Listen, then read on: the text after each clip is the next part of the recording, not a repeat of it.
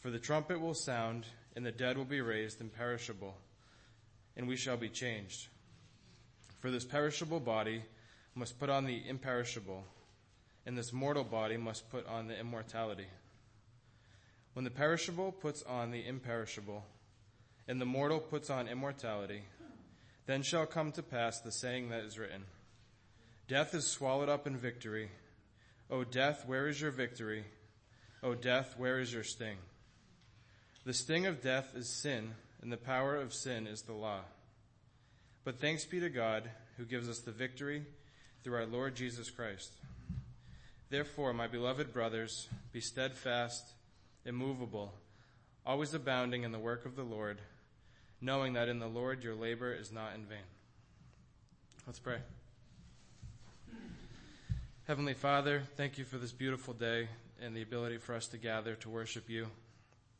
Thank you for the singing of hymns um, and just the meditation that we can have in that process of um, just singing the scripture, Lord. Um, I pray as the message is brought forward that you would open our hearts to receive it, help us to stay attentive to the message, and just give Gary the words to preach to us this morning. In Jesus' name, amen. All right, turn with me to 1 Thessalonians chapter 4.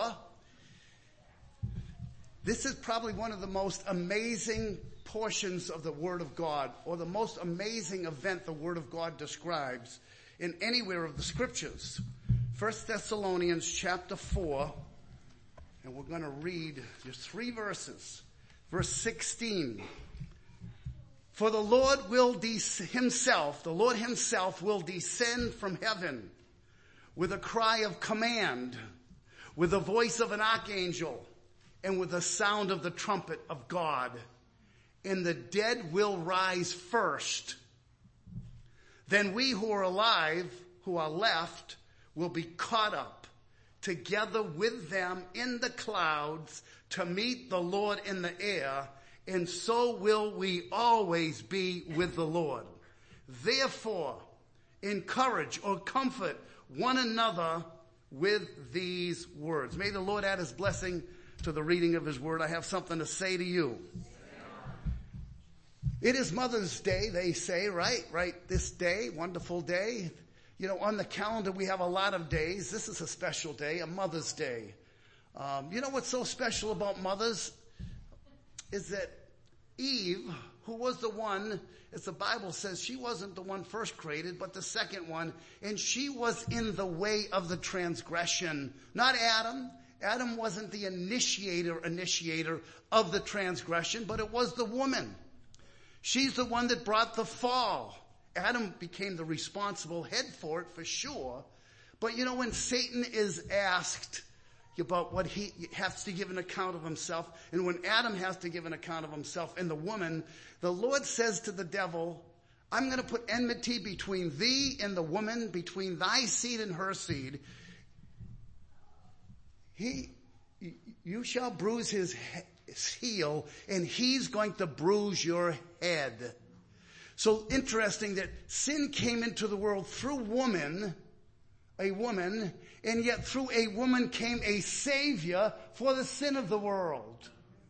How interesting, mothers, that is, that the first mother brought a child into the world, a sinful child, but another mother down the road, the Virgin Mary, brought forth a child. How shall an unclean thing bring forth a clean? That's the mystery. Jesus was immaculately conceived. Not Mary, but Jesus, who was born sinless because he was God being manifested in the flesh. And that was from the birth that came forth from a woman. Now on the calendar year, just think of all the different special days that are had during the course of the year. We have New Year's Day, Martin Luther King, and a lot of these days have been added, of course, in recent history. A President's Day, St. Patrick's Day, Memorial Day, Mother's Day, we mentioned, Father's Day, Flag Day, Independence Day, Patriot Day, Columbus Day, uh, Veterans Day, Christmas Day. Then you have Grandmother's Day. Then you have Boss's Day. Then you have Secretary's Day. But the day that I want to talk about with you on the calendar of life is Jesus' day. The day when Jesus was returned, will return, you must put that on your calendar. You know, you probably have calendars like I do posted in your office or in your room or wherever, uh, kitchen. And above it, I have all of the different holiday days, these special days of the year. But we all need to have in our mind the Jesus day that's going to be coming in the near future. That is going to be such a special day. You know, uh, a few years ago in 19, uh, or 2023, it was December 21st, astronomers had determined long ago, and this was going to happen on December 21st of 2020, that the planets were going to line up. There was going to be a perfect alignment of the planets. That had not happened since 1623. So 400 years approximately transpired before this celestial amazing event was going to take place. And all those who were interested in, in, in, astronomy were very, very curious about this. And it was a big deal. It had been announced for months and months and maybe even years that this is what was going to happen in the coming future.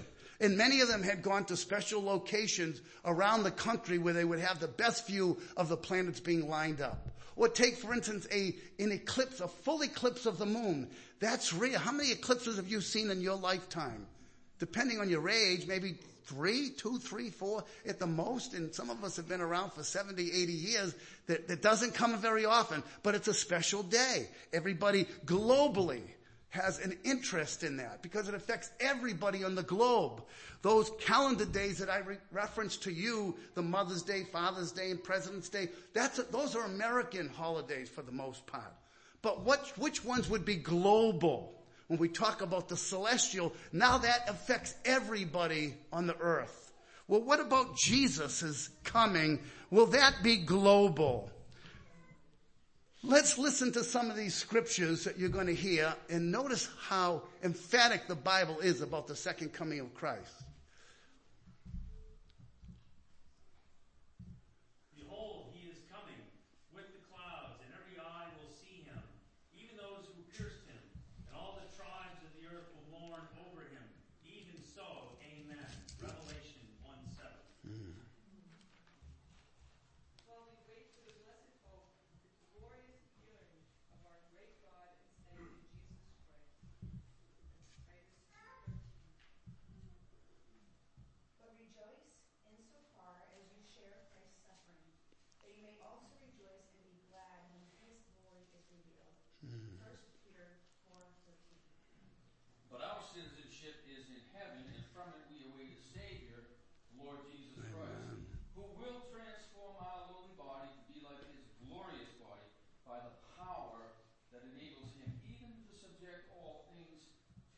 It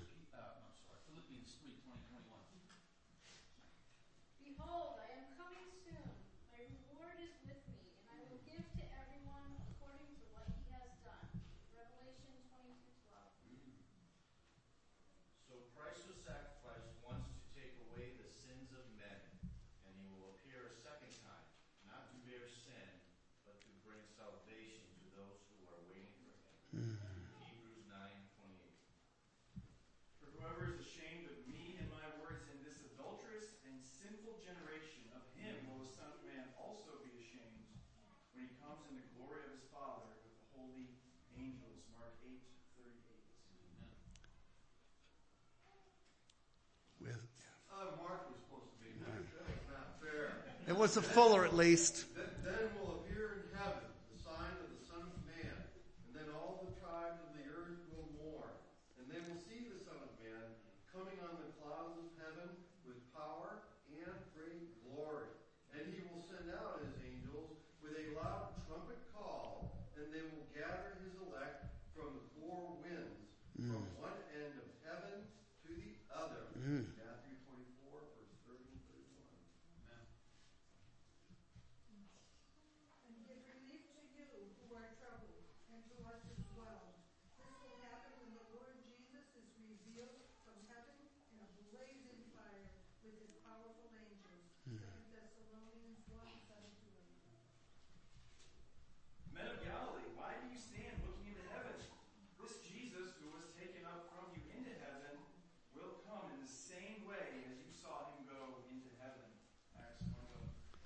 Hmm. Those verse, verses should all impact us. You know why? Because when you think of all the history of religious leaders, take your Confucius, your, your, your Hindu gods or, or, or leaders and, and your, your Mohammeds and any other religious leader that you can think of, the only thing they've done is what the way they lived and what they've left behind as far as their writings or what people have written about them. But you know why Jesus stands out above all of them? Is because he's risen from the dead and because he's coming back again. Which religious leader is coming back again? Now that must have been such an awesome thing for the early church to get this across to them. Jesus didn't just die and rise from the dead, but he's coming back again.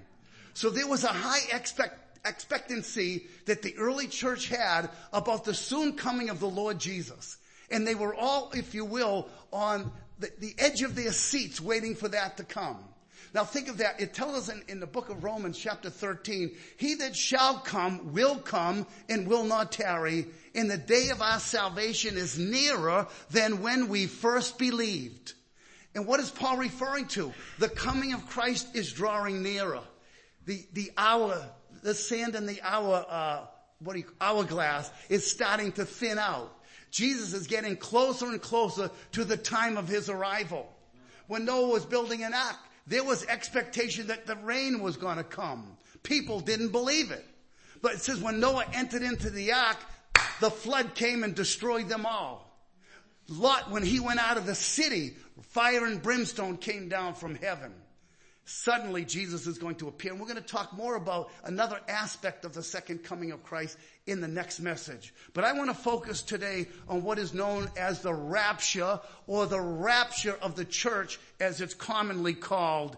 And we'll hopefully make some corrections on some of the erroneous ideas that have sprung from these verses. First, I want to say, as we look at verse 16, the Lord himself, God isn't sending another missionary. He's not sending an angel. Gabriel's not coming. Michael's not coming, but Jesus Christ himself our brother, whoever, I think Seth read the last verse, Acts 1.11, the angels had announced, this same Jesus which is taken up from you into heaven shall so come in like manner as you have seen him go into heaven. The same Jesus that was crucified on the cross is the same one that ascended into heaven and he's coming back again. And the Bible says they're going to look upon him whom they have what? Pierced. So he's still going to bear the marks of Calvary on his body when he returns the Lord himself will descend from heaven. Where else do we have God descending in the Old Testament? Think of this. The Lord descended on Mount Sinai. When Moses brought the people of Israel out from Egypt into the wilderness to the mount where they were going to meet with God. Jesus is going to bring us to meet with God, if you will. And I want you to notice some of the parables, uh, parallels here. I'm going to quote from you from uh, Exodus 19, uh, verse uh, 17 to uh, 20. Moses brought the people out of the camp to meet God.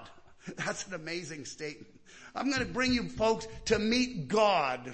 They had the gods of Egypt, but now Moses is going to bring them. He's already had some interviews with the Lord. He met him at the burning bush, right? When there was a bush that was burning that wasn't being consumed. He turned aside. He heard a voice that said, take the shoes off your feet. The ground you're standing on is holy. What an introduction to God. So that same God who revealed himself in a burning bush of fire, as it says in Hebrews, our God is a consuming fire. And this is the God that Moses is bringing the children of Israel out to meet him. What it goes on to say. He brought him, the people out of the camp to meet God and they took their stand at the foot of the mountain. Now Mount Sinai was wrapped in smoke because the Lord had descended on it in fire. The smoke of it went up like the smoke of a kiln, and the whole mountain trembled greatly. And as the sound of the trumpet grew louder and louder, Moses spoke and God answered him in thunder. the Lord came down on Mount Sinai to the top of the mountain. Did you see some of the parallels there? Brought the people to meet God.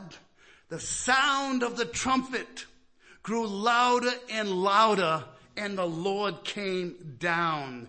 This is a momentous, earth shaking epic to come out to meet God. When the ten virgins are gathered together, waiting for the bridegroom to come. Five were wise, five were foolish. Five had oil in their lamp, five didn't. The foolish didn't have it. But suddenly the cry goes out at midnight. Behold, the bridegroom cometh. Go you out to meet the bridegroom. Meeting the Lord in the air. What an event that's going to be when the Lord Jesus Christ returns. Here's some other passages. And then shall appear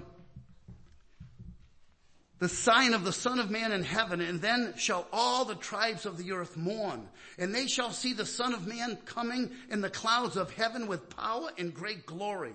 He shall send his angels with a great sound of a trumpet, and they shall gather together his elect from the four winds, from one end of heaven to the other end. That was read already.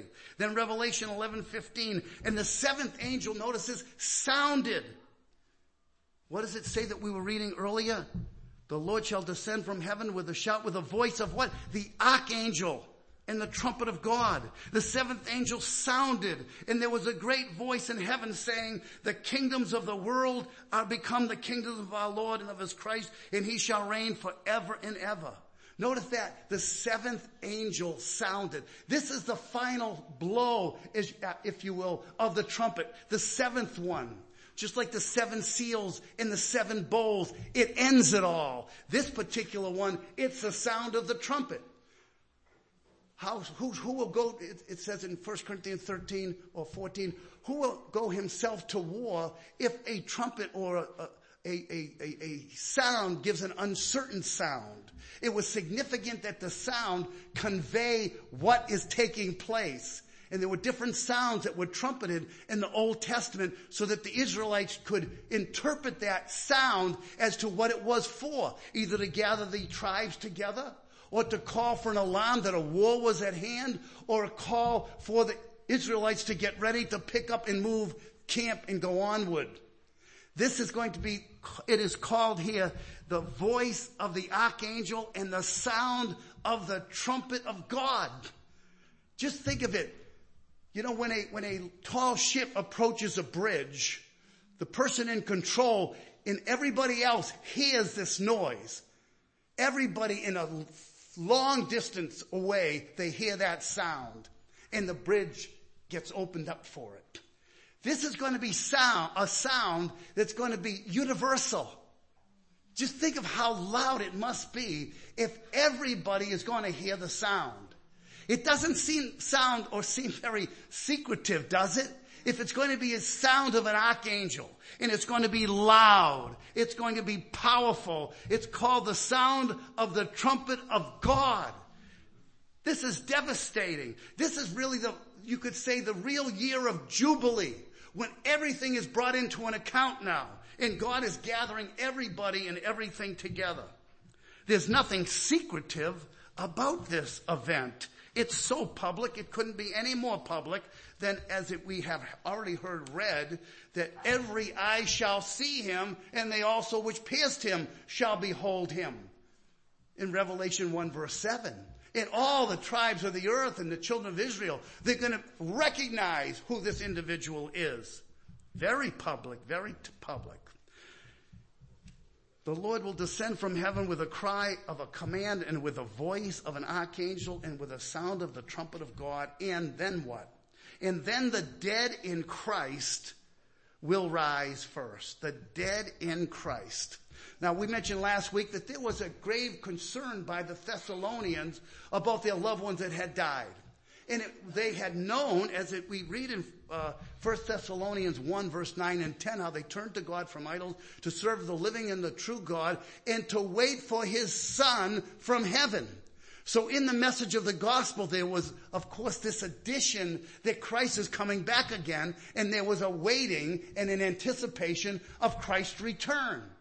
So it's no surprise then that the Thessalonians would be a little befuddled when certain ones had died and Christ hadn't returned because they were waiting for his return.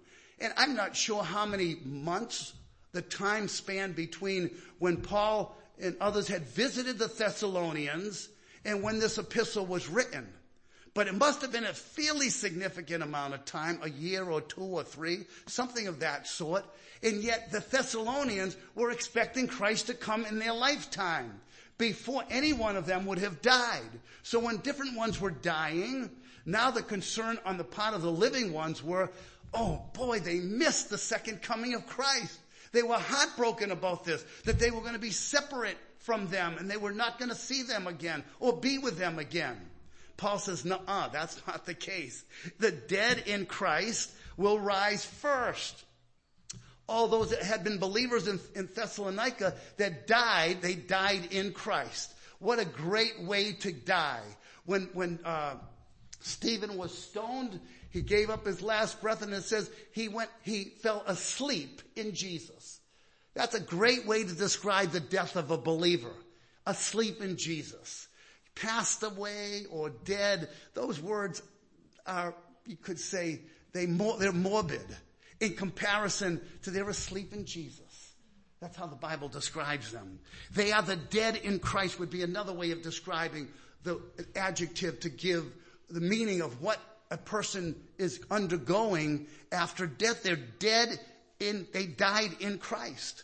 There's only two ways to die. You either die in your sins or you die in Christ. The thief was dying and when he died, he died in Christ and he had the promise that where I am, there you shall be also. But to the one who dies in his sins, Jesus says, where I am, you cannot go, John chapter 8. So there's only two categories of people. We mentioned this last week. Either dead and die in Christ or die in their sins. And if you're a believer in the Lord Jesus, you can praise God that your sins are buried in the deepest sea. Yes, that's good enough for me. I shall live eternally. My sins are G-O-N-E gone, gone. So we can praise the Lord that there is no judgment to those who are in Christ Jesus. If you're in Christ Jesus as a living being, you're gonna die in Christ. Because who shall separate us from the love of God? I'm persuaded that neither death, nor life, nor angels, nor principalities, nor powers, nor things present, nor things to come, nor height, nor depth, nor any other creature shall be able to separate us from the love of God which is in Christ Jesus our Lord.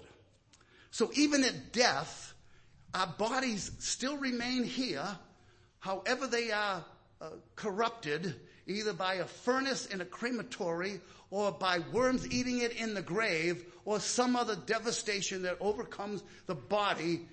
The chemistry is still in the mind of God and somehow has a, a read on that. But what about the other part of the person? We're composed of the of a spirit as well as a body. We have a soul and a body. That's the part of us that will not die.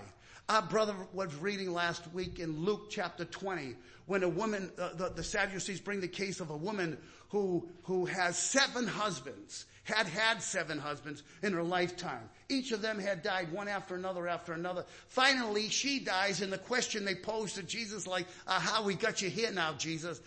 Who's going to be the husband of this woman? Jesus says, and our brother quoted accurately from Matthew 22, 29, you do err not knowing the scriptures nor the power of God. Because Jesus says that in heaven that they neither marry nor are given in marriage. And don't you know the scripture that says that, that God is the father of, uh, of, of Abraham, Isaac, and Jacob. He's the God of Abraham, Isaac, and Jacob. What is he saying there? That they're surviving right now. He's the God of them now. God wouldn't, that, that, those words couldn't be attributed to those who were dead and, and non-existent. They were existent because the scripture says whether we live, we live unto the Lord. Whether we die, we die unto the Lord. You can't escape God. Even those that are in hell, He, He is over all of that even at the same time. Let's read on then. Then we who are alive, who are left or remain, will be caught up. There's that word caught up. That's where we get the word rapture from. The, the Greek or the, really the Latin lends itself to, to reading it raptured up, which simply means to be caught away, to be taken off. We are alive, we who are alive and who are left will be caught up. Not singularly, but with others. Who are the others? The others that have died in Christ. So the dead believers and living believers together will be caught up. So the first here will rise first. It's really the first in order. This is the first thing that's going to happen that will trigger what's going to occur at the second coming of Christ. There are multitudes of things, and we'll, we'll talk more about this next week because you're going to see, as you heard, a lot of different second coming passages. There was just 10 of them that were read. We could multiply that probably by another 10 and find many more second coming passages. There's no hint in the New Testament that there's any special word for a pre-tribulational second coming of Christ and a post second, post-tribulation second coming of Christ. The, the Greek words are interchangeable words. There's four Greek words that have, that are translated as coming in reference to Christ's second coming. At that second coming, Jesus says the hour is coming when the dead shall hear the voice of the Son of God and shall come forth. All that are in the graves are going to hear his voice and are going to come forth. All. So this does not defy the idea of a general resurrection of all mankind, but this is particularly focusing on the believers who have died and the living who are concerned about their possibility of missing the second coming and also the idea of the togetherness of a believer with a believer, a parent with a child, or a neighbor with a neighbor. Of course, all children of God. You know, it's, uh, it would be nice to be a universalist. If everybody would go to heaven, if we were all, we'd be okay, if everybody would be saved, we wouldn't have to preach the gospel. We wouldn't have to tell sinners about their sins and about penalties and all that kind. We're all going to make it eventually because God is such a loving God and that God has a universal interest in the salvation of everybody. That sounds very appealing, but it's very unscriptural. There's no such thing. But what I can say though is the Bible doesn't dwell on the doom of the lost. Here the focus is you might say, well, what about those that are not dead in Christ? Jesus says, broad is the way that leads to destruction, narrow is the way which leads to life. So the dead in Christ here are only going to be a few in comparison. But the Lord here in these verses is focusing only on those who are Christian, who are Christ-like, who are the ones that have died in Christ. These are the ones that will, who have died, that will be caught up in the first order of things with us who are living. And then together, there's that word together, we'll meet, we'll be together, caught up together. See, that was their concern, that we're separated from each other. But at that time, we're going to be united with each other. That's why it's going to conclude by saying, Courage, encourage one another, comfort one another with these words. This is not something to be discouraged about. Oh, death, where is your sting? Our brother was reading in 1 Corinthians 15. Death is swallowed up in victory. Oh, death, where is your sting? Oh, grave, where is your victory? We approach funerals as Christians very differently than the world and should. Not that we minimize grief or mourning. That's very appropriate. We mentioned that last week. We don't discard that. There's a naturalness of losing a loved one that we should have that sorrow and sadness over. And if some, if you don't, you're, you're, you're missing it. In spite of the fact that we realize that they're better off than we are. If they've died in Christ, they're better off than we are. Praise the Lord for that. To be with Christ is far better. So that sort of, that minimizes the mourning but it doesn't take away the naturalness of losing a loved one. And I think the, Corinth, the Thessalonians were feeling that separation from their loved ones and their concerns for the future, as I've already mentioned. They're going to be caught up together in the clouds to meet the Lord in the air. Wow. Now tell me, is that not one of the most amazing features that you'll find in the Bible? That believers living, what would that be like? I want to talk more about that next week because there's a lot to the, to, to this whole event. There's more than what we can talk about in just one, one short session. There's a, there's a lot more information, but just think of it, you know, what, what will that be like? If that's the first thing in order.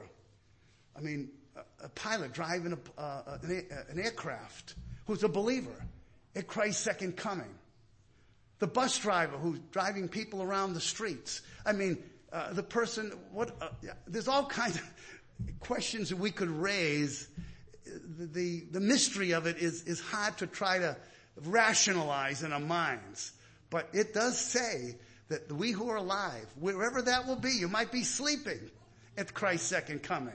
Somebody's going to be sleeping in the world, obviously. It's going to be nighttime on part of the globe where people are sleeping. It's going to be morning to other people on the, on the other side of the globe. But regardless, there's going to be one day, one time, one person, Jesus Christ, who's Lord of all. And all are going to be raised from the dead.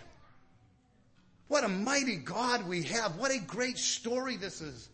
This is the consummation of all things. Jesus says, I will come again and receive you unto myself, that where I am, there you shall be also. What a meeting that's going to be. Elijah was caught up right into heaven with, with fiery horse and chariot, caught up into heaven. Philip was caught away in Acts chapter 8 verse 39. He just suddenly was taken away by the Lord. And how about Paul in 2 Corinthians 12? He says, I know a man in Christ about 14 years ago, whether in the body or out of the body, I cannot tell, but such a one was caught up into the third heavens, into paradise. Try to figure that out. Paul wasn't sure if he went there physically or if he only went there in a spirit form. But he did see and hear things, he said, that are too sacred to be uttered. That's why I'm skeptical about 23 minutes in heaven books and those that have gone to heaven and have come back and all their story seems to vary one from another. I haven't quite figured out all of the near death experiences. There's something to it, but I think it's, it's taken a bad turn sometimes and I wouldn't want to base my eternal welfare or future on stories that I hear of people that have died and gone to heaven when there's so many different accounts that have been given and so many of them that are erroneous that contradict the scriptures. Can't go that way. But Paul says, I think this kind of settles it. We know that there was such a one that was caught up into heaven. When did that happen?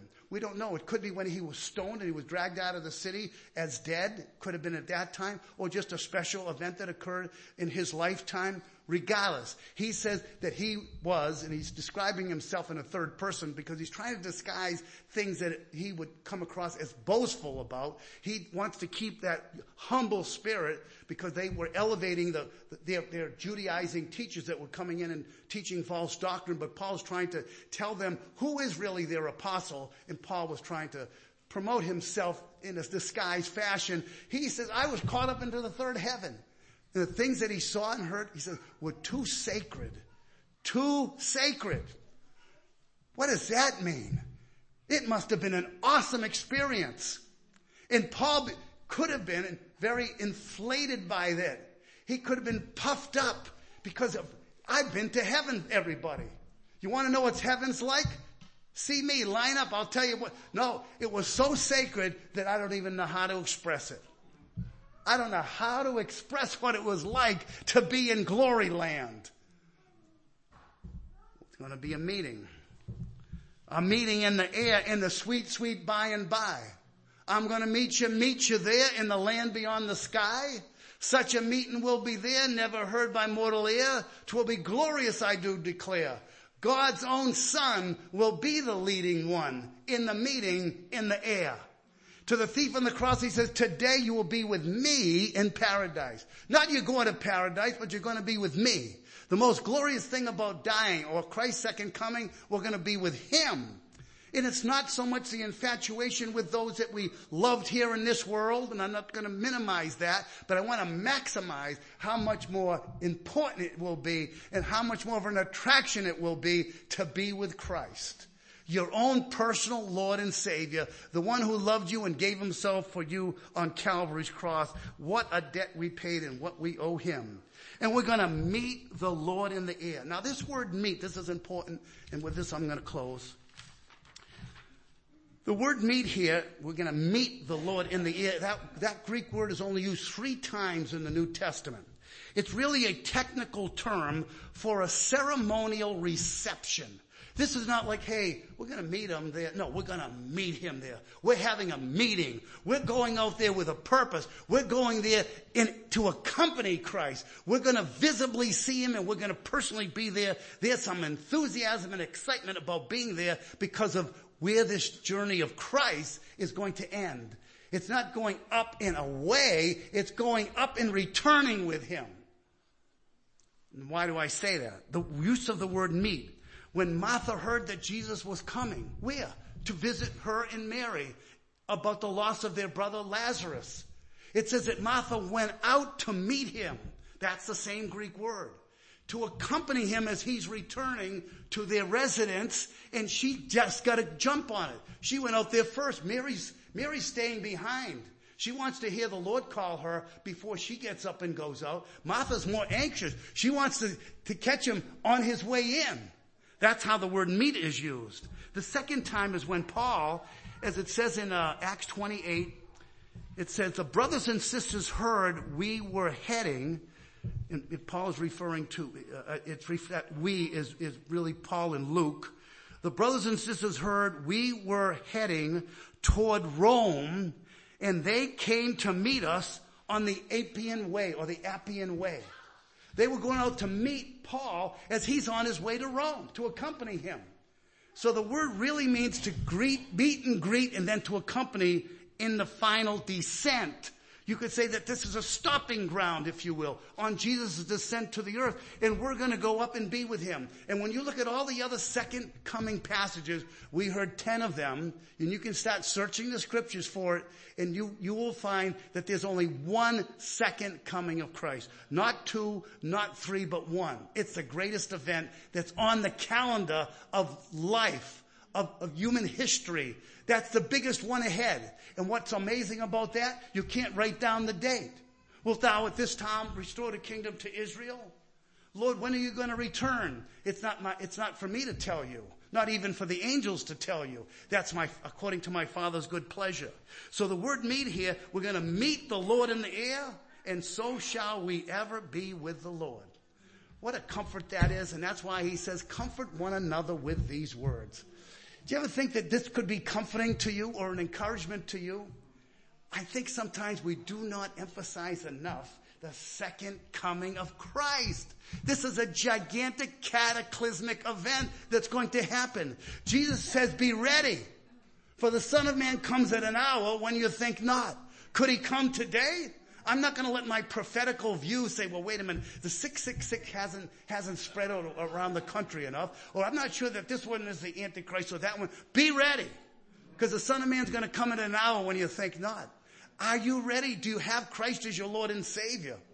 You could die or Christ could come. And if you're not saved, you're in your sin. You would die in your sins. And at his second coming, we're going to read next week about what will happen to those who do not know Christ at the second coming of Christ. Turn with me, if you will, in closing, in your hymnal, to number 553, choir. And uh, you've got a C plus. Let's get it up a little higher this time. Um, there's a land that is fairer than day, and by faith we can see it afar. For the Father waits over the way to prepare a dwelling place there in the sweet by and by. We shall meet on that beautiful shore in that sweet by and by. We were going to meet on that beautiful shore. 553, Michelle, come on up here.